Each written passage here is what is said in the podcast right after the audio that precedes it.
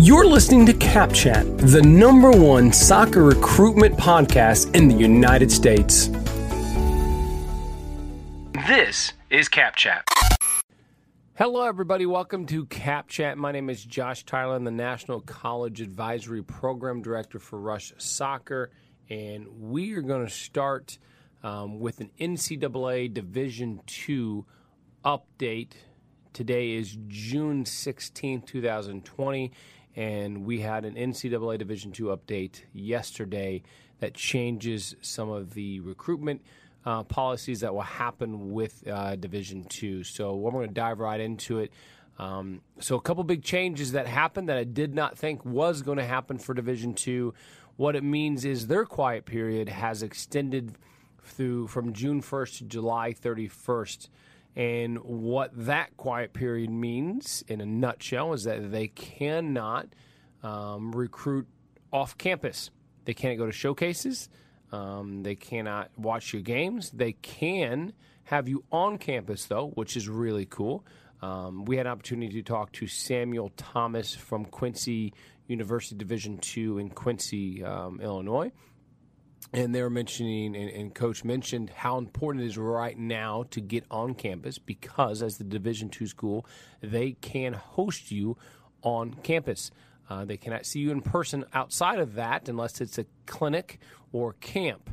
Uh, so get on campus and continue to reach out. So uh, Thomas took the time to uh, to join us, and that was really we really appreciate that from Quincy University.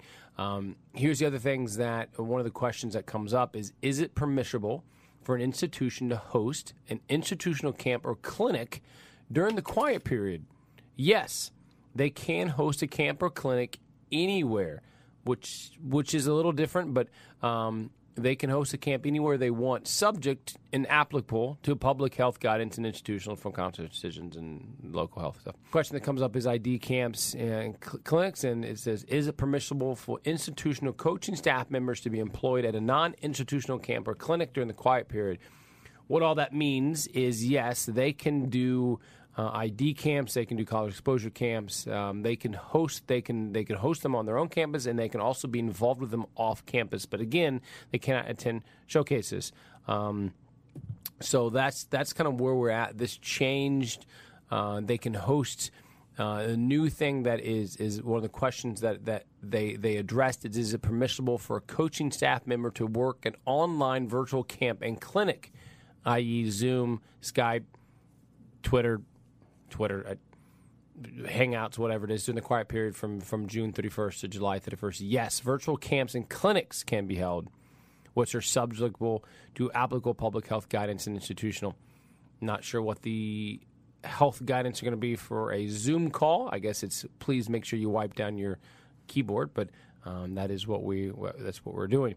They can also attend a non-institutional virtual camp. Um, so that is what we um, are looking at for the NCAA Division II update as of June 16th, 2020. So things have changed. Uh, as things continue to change, we will continue to update you. Be sure to check back at rushcollege.com and we'll continue to update you as fast as humanly possible. Uh, thanks for joining and be sure to visit rushcollege.com and we'll keep you updated as much as we can. Thank you so much.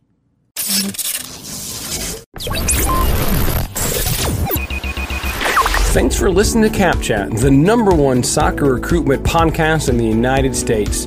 Be sure to check back every two weeks for new episodes of CapChat, exclusively on the Rush Podcast Network. My name is Josh Tyler, and this is CapChat.